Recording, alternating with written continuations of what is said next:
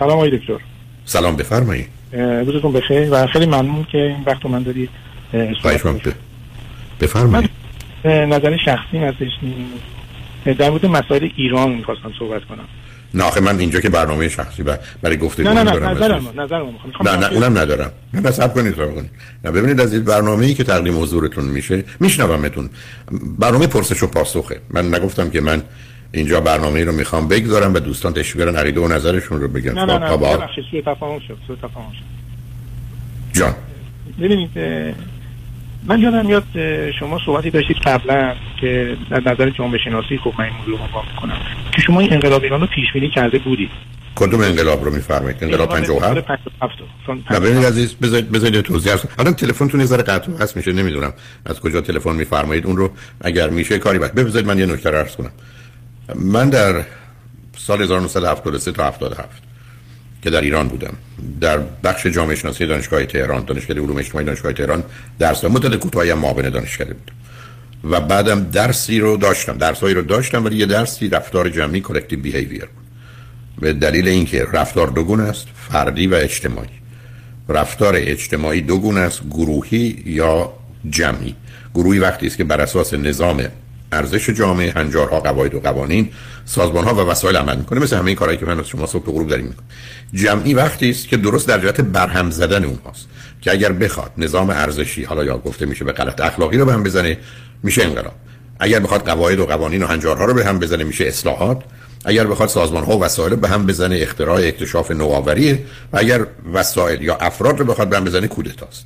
من کارم و تخصصم به دلیل اینکه در امریکا که درس خونده بودم تو این زمینه دگرگونی های اجتماعی سوشال چنج و کلکتیو بیهیویر بود در دانشگاه تهران و هفته یه روز چهارشنبه دانشگاه ملی می‌رفتم در بخش جامعه شناسی اونا در دانشکده ادبیات و علوم انسانیشون در دانشگاه تربیت معلم. و همون چهار سال در آموزشگاه خدمات اجتماعی که مددکاران اجتماعی رو تربیت می‌کردند و جایگاه فوق العاده خوب علمی داشت اونجا دگرگونی اجتماعی و رفتار جمعی درس بر مبنای رفتار جمعی سخن درباره این بود که موضوع انقلاب ایران حتمی و قطعی است. و من حتی عنوان درسم بود علل انقلاب ایران یعنی 17 تا دلیل رو داشتم نه کمتر از یک درصد نه بیشتر از 15 درصد. مثلا نقش سیاست خارجی یه چیز 7 درصدی بود ولی مسئله مذهب اساس کار بود. و اینو درس می‌دادم. و در 1975 من کتاب جامعه امروز رو نوشتم. و کتاب چاپ شد و تکست بوک دانشگاه بود. بعد از انتشارش اون رو متوقف کردم.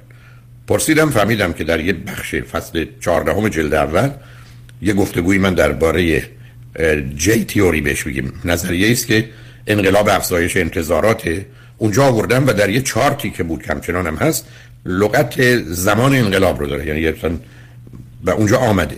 به من گفتن این نمی‌تونه باشه 16 صفحه شد دو صفحه کردن الان هم هست.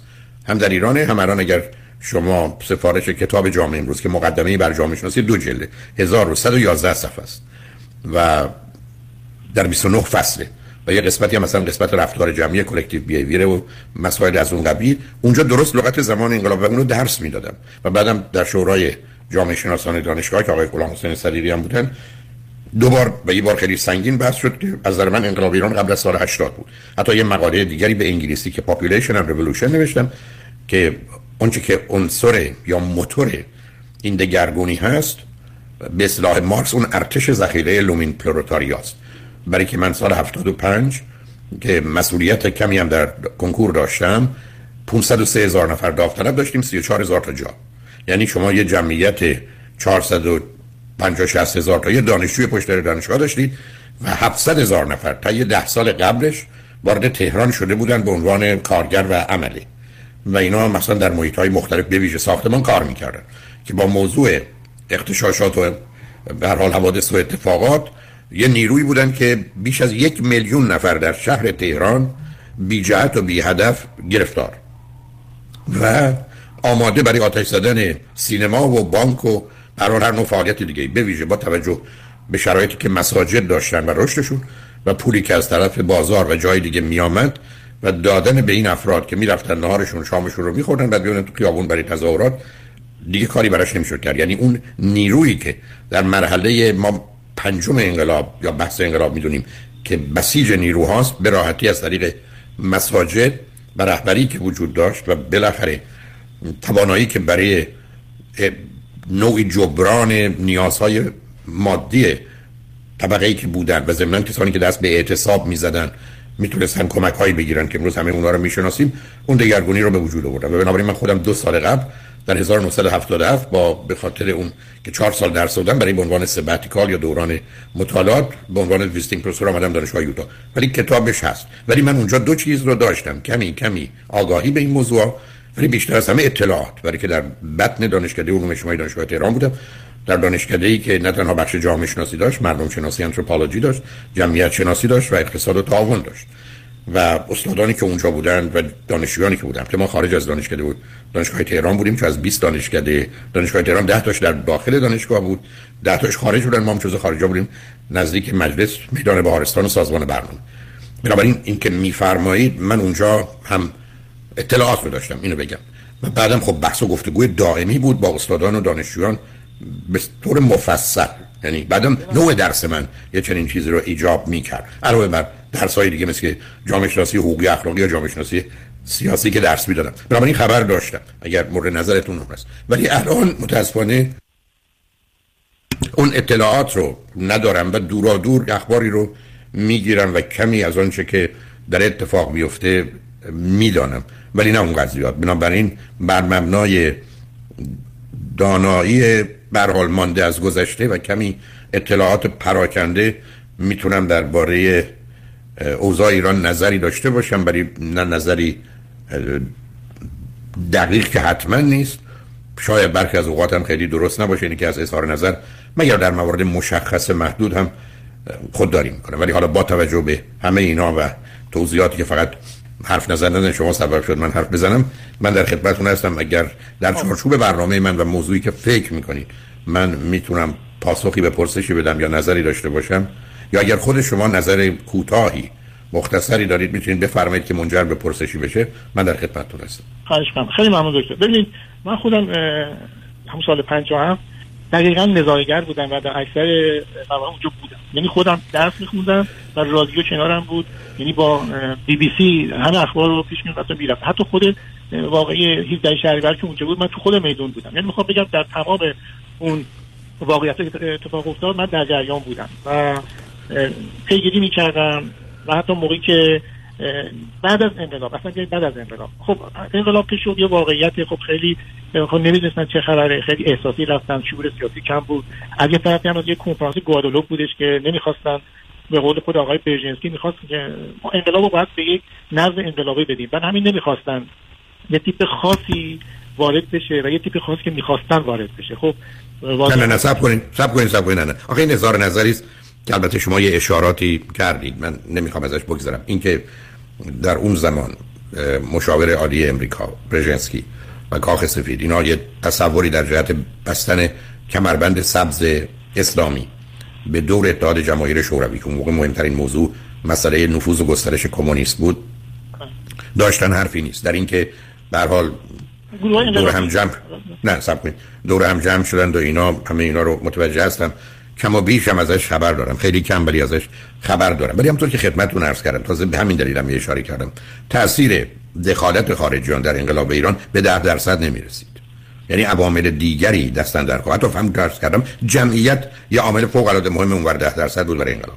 یعنی اگر ما این همه دانشجوی پشت در دانشگاه و 58 هزار دانشجو در امریکا که داشتن تحصیل می‌کردند و کنفدراسیون رو بیشترشون رو انداخته بودن اینا نداشتیم موضوع فرق می‌کرد. ولی به من میفرمایید که سیاست خارجی نقشی داشت تأثیری داشت و دگرگونی های رو موجب شد یا در یه نقاط حساسی مانند بیطرفی ارتش نقش مهمی داشت کاملا اون رو متوجه هستم و می‌دونم. ولی من فکر می‌کنم که شما با من بخوایم یه بحثی درباره اون داشته باشیم برای اینکه با وجودی شاید چند صد نصب کنیم. صبر کنیم. من در خدمتتون. چند صد کتاب نوشته شده و شاید چند هزار مقاله. ولی هنوز دقیقا یه تجزیه و تحلیل کامل و کافی. چون من یه نگاهی بهش کردم. نه انجام نشده. البته کافی است همون اندازه که اطلاعات داریم. ولی من نمی‌دونم شما دنبال چه هستید. بنابراین من دو تا نکته از شما میپذیرم. یک آگاهی لازم رو دارید. دو در بطن این مقدار فعالیت ها بودید و همچنان علاقه من به این موضوع هستید. و بنابراین نظر شما نظر یک کسی است که به حال آگاه است و به نوعی کارشناسانی صحبت می‌کنن بیاد بدون مقدمه چنین چون تو مقدمات ما مشکال پیدا می‌کنیم. برای که بسیاری از این موارد اصلا به این شکل و فرم نیست. به من بفرمایید نتیجه گیری که کردید یا نظری که دارید چون گفتم برنامه من شنیدن نظر نیست ولی همچنان در مورد شما میشه این کار رو کرد و یا پرسشی که دارید چه هست خب، بله ببخشید. من میرم سر اصل یه خواهشم بکنم. یه کمی هم نزدیک گوشی باشید چون صدا تو خیلی خوب و شفاف نمی‌دونم. بس بلندتر لطفا صحبت کن ببینید من نگرانی که دارم با تجربه که دارم یه مثال می‌زنم ولی اصل موضوع میگم. ببینید من یادم میاد دکتر سامی کنار مادرش بود. من اونجا تو همون بیمارستان درمانگر مادرش بودم. دیدید دکتر سامی اولین وزیر بهداری مهندس بازرگان خیلی روک با من یه صحبتی کرد یه سوالی کردن. این حرفی بود دکتر سامی به من زد. این یه واقع تاریخیه. گفت موقعی که مهندس بازرگان رفت پیش خمینی برگشت گفت مردم ایران نمی‌دونن چه رهبری انتخاب کردن. یعنی توبه می‌کردن. حالا بحث من چیز دیگه است. من نگرانی که دارم به خاطر مدیاست چون خیلی مسئله پیگیری کردم خیلی سطحی هم نمی‌خوام صحبت بکنم. موضوع این هستش که الان با توجه شرایطی پیش اومده. من ببینید میدیا کارش آگاهی دهنده یعنی آگاهی میده مردم می‌دونن از دنیا چه خبره. ولی الان شرایطی من ببینم تو مدیا اینو نمی‌بینم. الان تمام مدیای ما آگاهی نمیدن. الان یک فرد خاص رو دارن تبلیغ می‌کنن. همون نگاه نه نه نه سب کنید. ببینید نه بذارید بذارید بحث نه بذارید گفتم همین بود که من نمی‌خوام بحث بکنم. ببینید عزیزم مدیایی که سیاسیه. مدیایی که مال یک کشور خارجیه مدیایی که مال دولت انگلستانه مدیایی که مال دولت امریکاست مدیایی که مال ای بسا عربستان سعودیه. شما انتظار دادن آگاهی به عنوان یک مرکز علمی دانشگاهی بیطرف بودن عادل بودن منصف بودن رو دارید؟ عزیز دل اینا ابزار فقط و فقط فعالیت های سیاسی هن. کمتر میدیایی پیدا میشه که بگه من کوشش می‌کنم. اونم تازه امکانات چون نداره. یه گزارشی تا حدودی نزدیک به واقعیت رو بدم. ولی نه قصد آموزش داره نه قصد راهنمایی داره. وسیله ارتباط جمعیه یه بلنگوه. شما انتظار دارید Voice of America یا بی بی سی یا Iran International بیان بگن که ما یک افراد عالم اخلاقی انسانی در مسیر موضوعهای اجتماعی می‌خوایم با شما مردم حرف بزنیم به خبر بدیم. مثلا کجا همچین چیزی عزیز؟ بنابراین شما اصلا نگران نباشید اینا کارشون همینه. اصلا اینا برخ از قد ارگانن. اینا برخ از قد جهت و هدفهای بسیار مشخص برنامه ریزی شده و حساب شده دارن. بنابراین اگر شما من میفرمایید من انتظارم این هست که وسایل ارتباط جمعی که اصلا نوعش مشخصه سوشال میدیا میدیا یا میدیا میشناسیمش مطبوعات به طور کلی بیان علم بدن. اصلا هدفی نیست. اونا درسته که در ساختن افکار عمومی بزرگترین نقش رو دارن ولی اصلا همچی جایی نیست. شما می‌تونید بگید من در دانشکده مهندسی یا پزشکی اینا فکر کنم استاندارد ولی شما به یه رادیو تلویزیون یا یه روزنامه مجله که نمی‌تونید بگید تو باید اینو بگی یا نگی باید این حرفا رو بزنی یا نزنی. اصلا کسی نیست که این حرفا رو بزنه کسی کنترل نمی‌کنه.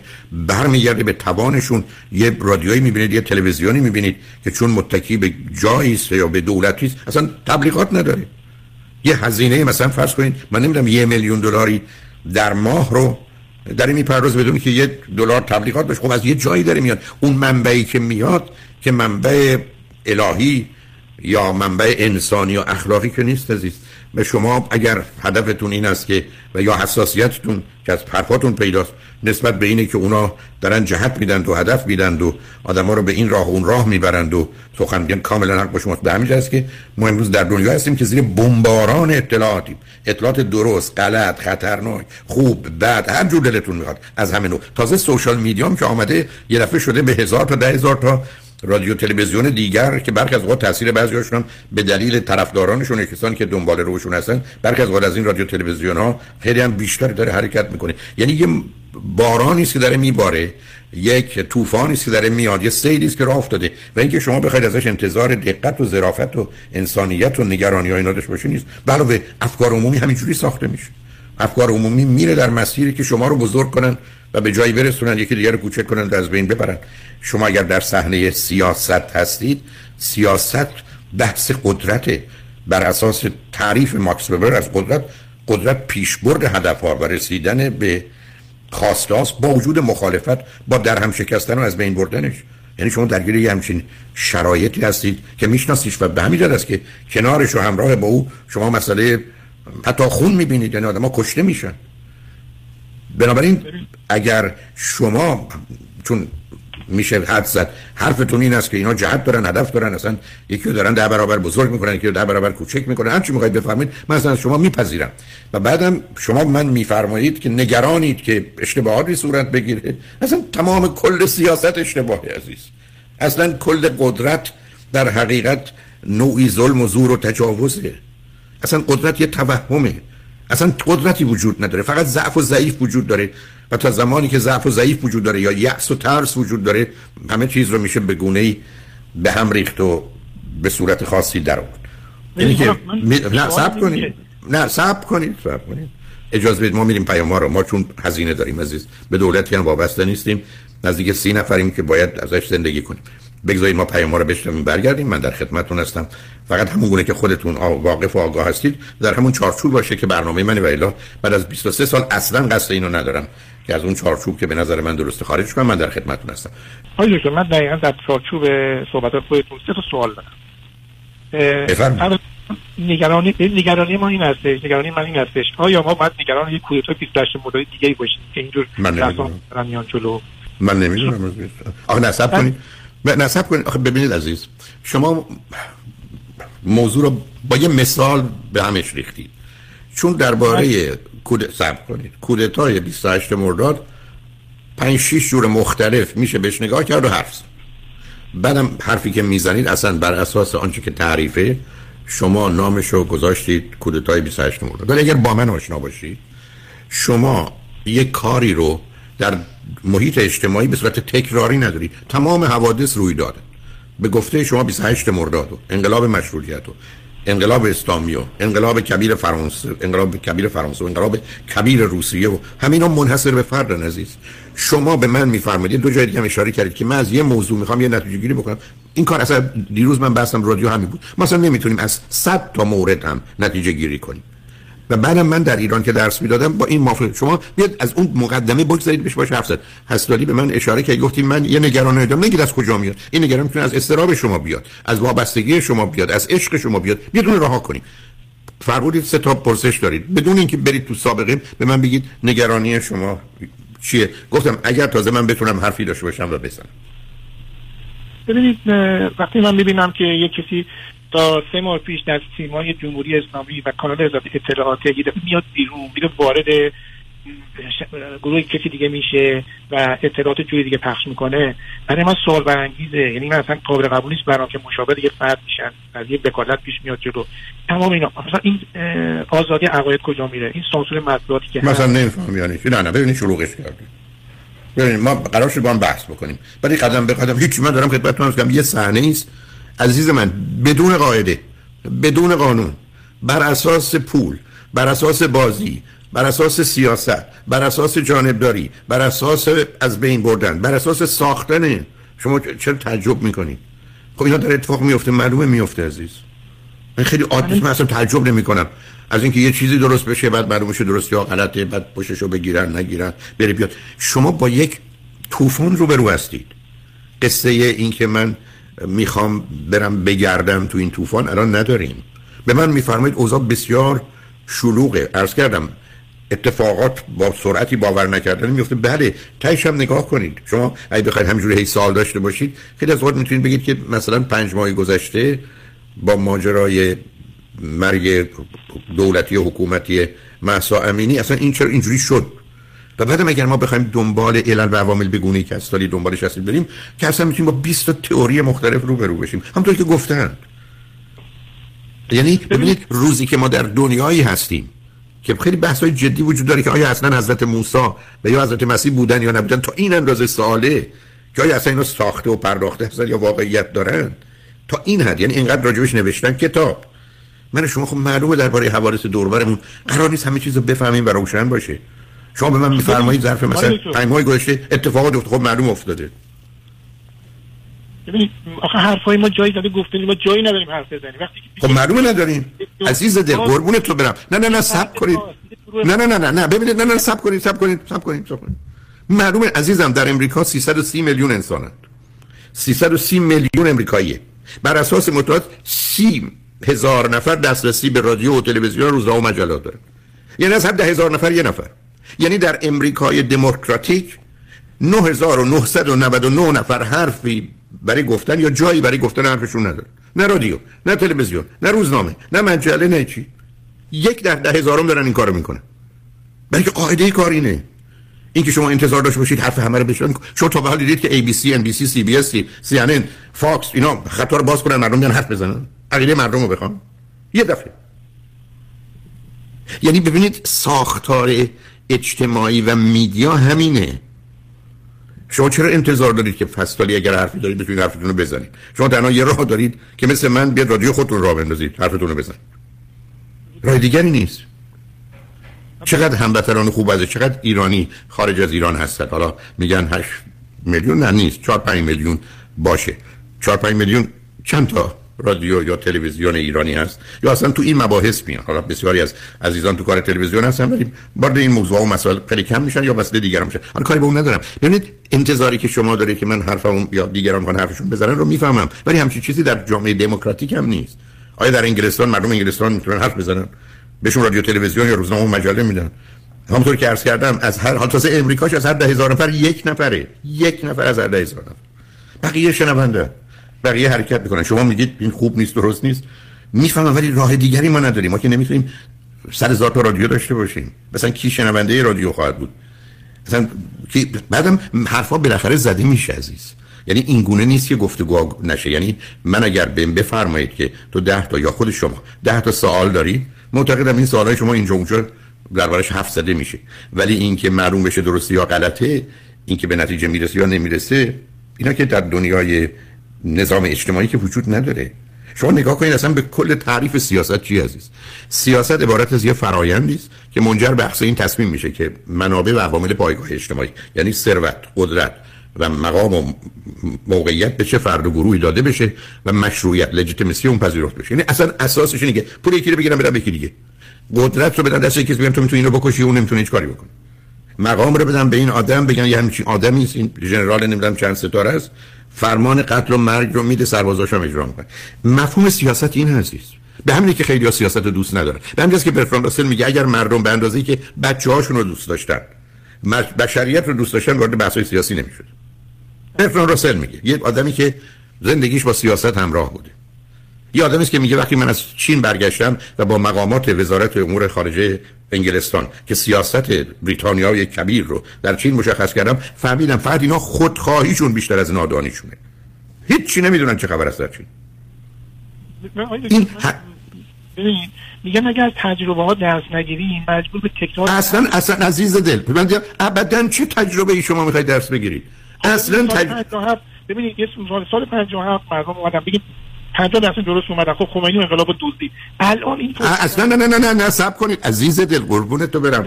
آخه این حرفا نه نه مجبورم قطع می‌کنم. عزیز من ابدا خمینی انقلاب ندید. خمینی انقلاب مال اونا بود. عزیز من در دانشکده ما که 1500 تا دانشجو داشتیم که تازه دانشکده بود که 500 600 تاش دختر بود و اصلا اون جو خشن رو نداشت ما ساعت دو بعد از ظهر بعد اصلا کلاس نداشتیم. همه رایه حسینیه شد و یکی دو تا مسجد بعد از بستشان حسینیه شد شدن. از 41 استاد دانشکده علوم اجتماعی دانشگاه تهران در بخش جامعه شناسی، مردم شناسی، روان شناسی، جمعیت شناسی، اقتصاد 37 تاش گرایش های یا چپ یا مذهبی داشتن. من تو همون بحثی که داشتم انقلاب ایران حتمی و قطعی بود اسلامیه. در یک کشوری که حالا درست آمارای تازه دارن یه چیزای عجیب و غریبی میگن بیش از 97 درصد مردم مسلمان بودن. تمام اقلیت یعنی شیعه و سنی تمام اقلیت های مذهبی دو درصد هم نبودن. بعدم مسئله اسلام سیاسی نه اسلام مکه که اسلام مدینه مبتنی بر آیات مدینه میگه اسلام انقلابی سیاسی بود و نظامی حتی که مربوط به اون دوران هست. اصلا کسی ندوزدید این دوستان چپ ما بودن که فکر کردن اینا میان انقلاب می‌کنن بعد میرن تحویل اینا چون اینا از اختش بر نمیان. همون حرفی که اون زمان بحث من بود. شما اگر اون عنوان گفتگوی من بدوید انقلاب بعدی ایران انقلاب کاملا مذهبی اسلامی شرایطش فراهم بود. همونطور که خودتون اشاره کردید حتی کشورهای اروپایی و به ویژه امریکا فکر می‌کرد این کمربند سبز رو ببنده به دور اتحاد جماهیر شوروی. مانع پیشرفت اونا بشه در ایران و بعدا مراکز دیگه. بنابراین کجا دزدیدند آخه مردم شعارا چی بود؟ حرفا چی بود تو خیابون؟ بعدم یه کسی اصلا نخواست ببینه که آقای خمینی وقتی که صحبت از جمهوری و اسلامی اینا می‌کنن چی میگن؟ بعدم تمام حرفایی که در پاریس بود فریبکارانه و دروغ بود و وقتی که بهشون گفتن چرا این حرفا رو زدید برگشت گفت خودعه بوده و خودعه در با دشمن اصلا لازمه به یک اعتبار واجبه. یعنی می‌خوام خدمتتون ارز کنم مسائل این گونه ای که ما دلمون می‌خواد نیست. یه مقداری بحث و گفتگوها متفاوته. شما به من میفرمایید که مسیرها می‌تونه منعرف بشه جهتها می‌تونه دزدیده بشه موج سواری بشه. کاملا بهتون حق میدم. شما من میفرمایید که من نگرانم که آنچه که خوبه آنچه که خیره آنچه که سالم اتفاق نیفته. میفهممتون. به من میگید ما در چه دنیایی هستیم؟ خدمتتون عرض کنم یه دنیایی که همیشه این گونه بوده عزیز. شما تو در یک کشوری مانند امریکا چون معلومه اینجا احتمالا زندگی می‌کنید حزب جمهوری خواه و دموکرات به عنوان دو تا حزبی که به قول معروف برادرند و خواهرند یا دو تا دست یه آدمند تا مرز کشتن همدیگه و نابودی هم درن از نظر حرفا و عقاید میگن. یک کشوری رو مسخره کردن و به هم ریختن. به خاطر منافع خودشون. مسئله آخرش برمیگرده به رسیدن به قدرت که کنار اون ثروت و مقامه. مردم برای این دارن می‌کشن و کشته میشن. بدبختی انسان همینه. به که بسیاری از آدما خودشون در این عرصه نمی‌بینن. در اون عرصه ای که تصمیم بگیرن این پنج نفر بمیرن یا اون پنجاه نفر. و بگم بهتره من از یه همچین تصمیم خودم دور نگه دارم. بنابراین مطالب اصلا به این سادگی ها نیست از این من تو گفتگوی گفتم الان بحثی رو که روزای دوشنبه شروع کردم جامعه سالم اگر بشنوید و تعقیب کنید کم کم می‌رسم به موضوعهایی. یه موضوعایی که بشه پایه های مشترکی باشه که شاید شاید یه آگاهی کمی مختلف و متفاوتی. یا شاید درستی نمی‌دونم. در جهت موضوعی که در یه جامعه هست داده بشه. همونطور که فرض کنید تو کار خانواده است یا پرورش تعلیم تربیت توی ماجرای قانون اساسی یا قوانین مدنی یا قوانین کیفری و جزا یا قوانین خانواده یه اصولی رو بخوایم که درسته و خوبه پیاده کنیم. بسیار افراد مانند شما دلسوز نگران به دنبالش هستند. ولی شرط اصلی و اساسی که بحث دیشب من رو لطفا اگر بشنوید اینه که ما در یه دنیایی هستیم که واقعیت و علم و عقل و بعدم اخلاق و مسئولیت باید اساس کار ما باشه. اما متاسفانه احساسات عواطف و هیجانات feeling and emotion که برمیگرده به گذشته و همون تجربه ای که شما میفرمایید. و باورها و اعتقادات ما مانند بمبی هستند که واقعیت و علم و عقل رو دور میریزن. درست مثل مثالی که می‌زنم یه جراحی که هزار تا جراحی یا ده هزار تا جراحی هم کرده ولی اگر رفت تو اتاق عمل دید. پسرش دخترش پدرش مادرش در یه تصادف اونجا هستن از کار میفته به دلیل احساسات و عواطف و حالاتی که نسبت به اون عزیزش داره. و اگر بتونه کار رو به دیگری میده حتی در مسیر مسئله مرگ و زندگی عزیزانش. چرا گرفتاریم. حالا شما چون به نکته اشاره کردیم من مجبورم این عرض کنم. تمام کسانی که می‌خوان با تاریخ بحث کنند بدون احساس و باور نیستند. و این دشمن واقعیت. به همجاست که من در ایران وقتی درس می‌دادم می‌گفتم با من صحبت تاریخی نکنید. هر حادثه تاریخی اینقدر زمین و پیچیدگی داره. خدمتتون هستم حتی در خصوص انقلاب ایران. که اصلا چی شد؟ چه شد؟ ولی که مسئله بیش از اون پیچیده است. ولی روزی که ما بخوایم بر اساس تجربیات فردی و شخصیمون عمل کنیم گرفتاریم. چند روزه می‌تونیم آگاهی داشته باشیم که جنبه عمومی داشته باشه مطالعه کرده باشیم و متاسفانه تعداد کمه و وقت هم بسیار محدود. اونجاست که گرفتاری است. امروز ما از مردم جهان و الان از مردم ایران در داخل و خارج می‌خوایم درباره یک بیمارستانی با صدها مریض و بیماری های مختلف بدون آگاهی و تخصص پزشکی نظر تنها کاری که اونا می‌تونن بکنن می‌تونن تو اصول بیستن. افراد رو زنده نگه دارید. دردشون رو کم کنید. موانع و محدودیت های مثلا مالی رو نادیده بگیرید. تخصص رو از هر جایی ممکنه وارد کنید. یعنی این بحث ها رو مردم می‌تونن بکنن. اما این الان با این بیمار چه باید کرد؟ با جراحیش کرد یا نکرد؟ اون یه مسئله خیلی تخصصی و حرفه‌ایه. اشکال کار اینه که در بزنگاه از تاریخ مردمان عادی تعیین کننده این تصمیمات هستند و بسیاری از اوقات اشتباه می‌کنند و ما چاره هم نداریم. به همین که مسئله انقلاب یک موضوع بسیار پیچیده است که دهان از صدها عامل درش دستن در کارند و تازه باید ما تا اونجایی که ممکنه خودمون از احساسمون که چی دوست داریم چی دوست نداریم با چی دشمنیم دور کنیم و از باورها و اعتقاداتی که داریم و خودمون رو تا اونجا که ممکنه از صحنه خارج کنیم. این کار بسیار مشکله. این همون چیزی است که در دنیای علم صورت می‌گیره ولی حتی عالم هم ممکن از وقتش بر نیاد. من متاسفانه به آخر وقتم رسیدم. می‌دونم حرفای از نوع گفتگو با شما پایانی نداره. اگر موضوع مشخصی بود مشخص و محدود. خواستید من در خدمتتون هستم در حد کمه کمی که می‌دانم ولی من ناچار باید خدافزی کنم و خوشحال شدم باهاتون صحبت خیلی تو من واقعا موافق هستم. خب نگرانی ها واقعی بود. شما نگاه بکنید 40 سال تو این مملکت داره جنایت میشه انواع و اقسام. بعد یک دفعه این همه در ما کلی فعال حقوق بشر مثل قارچ میزن بیرون. خب من نه آخه با آخه عزیز دل قربونت برم. اینجوری نگاه کنی اصلا ولش کن. من توصیه دوستانه صمیمانه می‌کنم. نه رادیو بشنو نه تلویزیون. ببین ول کن. آخه این چی شد عزیز من؟ آخه اصلا داستان انقلاب ایران هم همینطور بود. اگه بخواید من برای شما میگم که یه سال قبل اصلا حرفی نبود. ما یه سال قبل نمی‌دونستیم مثلا خمینی کیه. نه حالا اون ازش بگذرید. به حال برای این چیز نشون نمیده که چیزی درسته یا غلطه. آمد بیرون. به حال در زمان خودش میاد.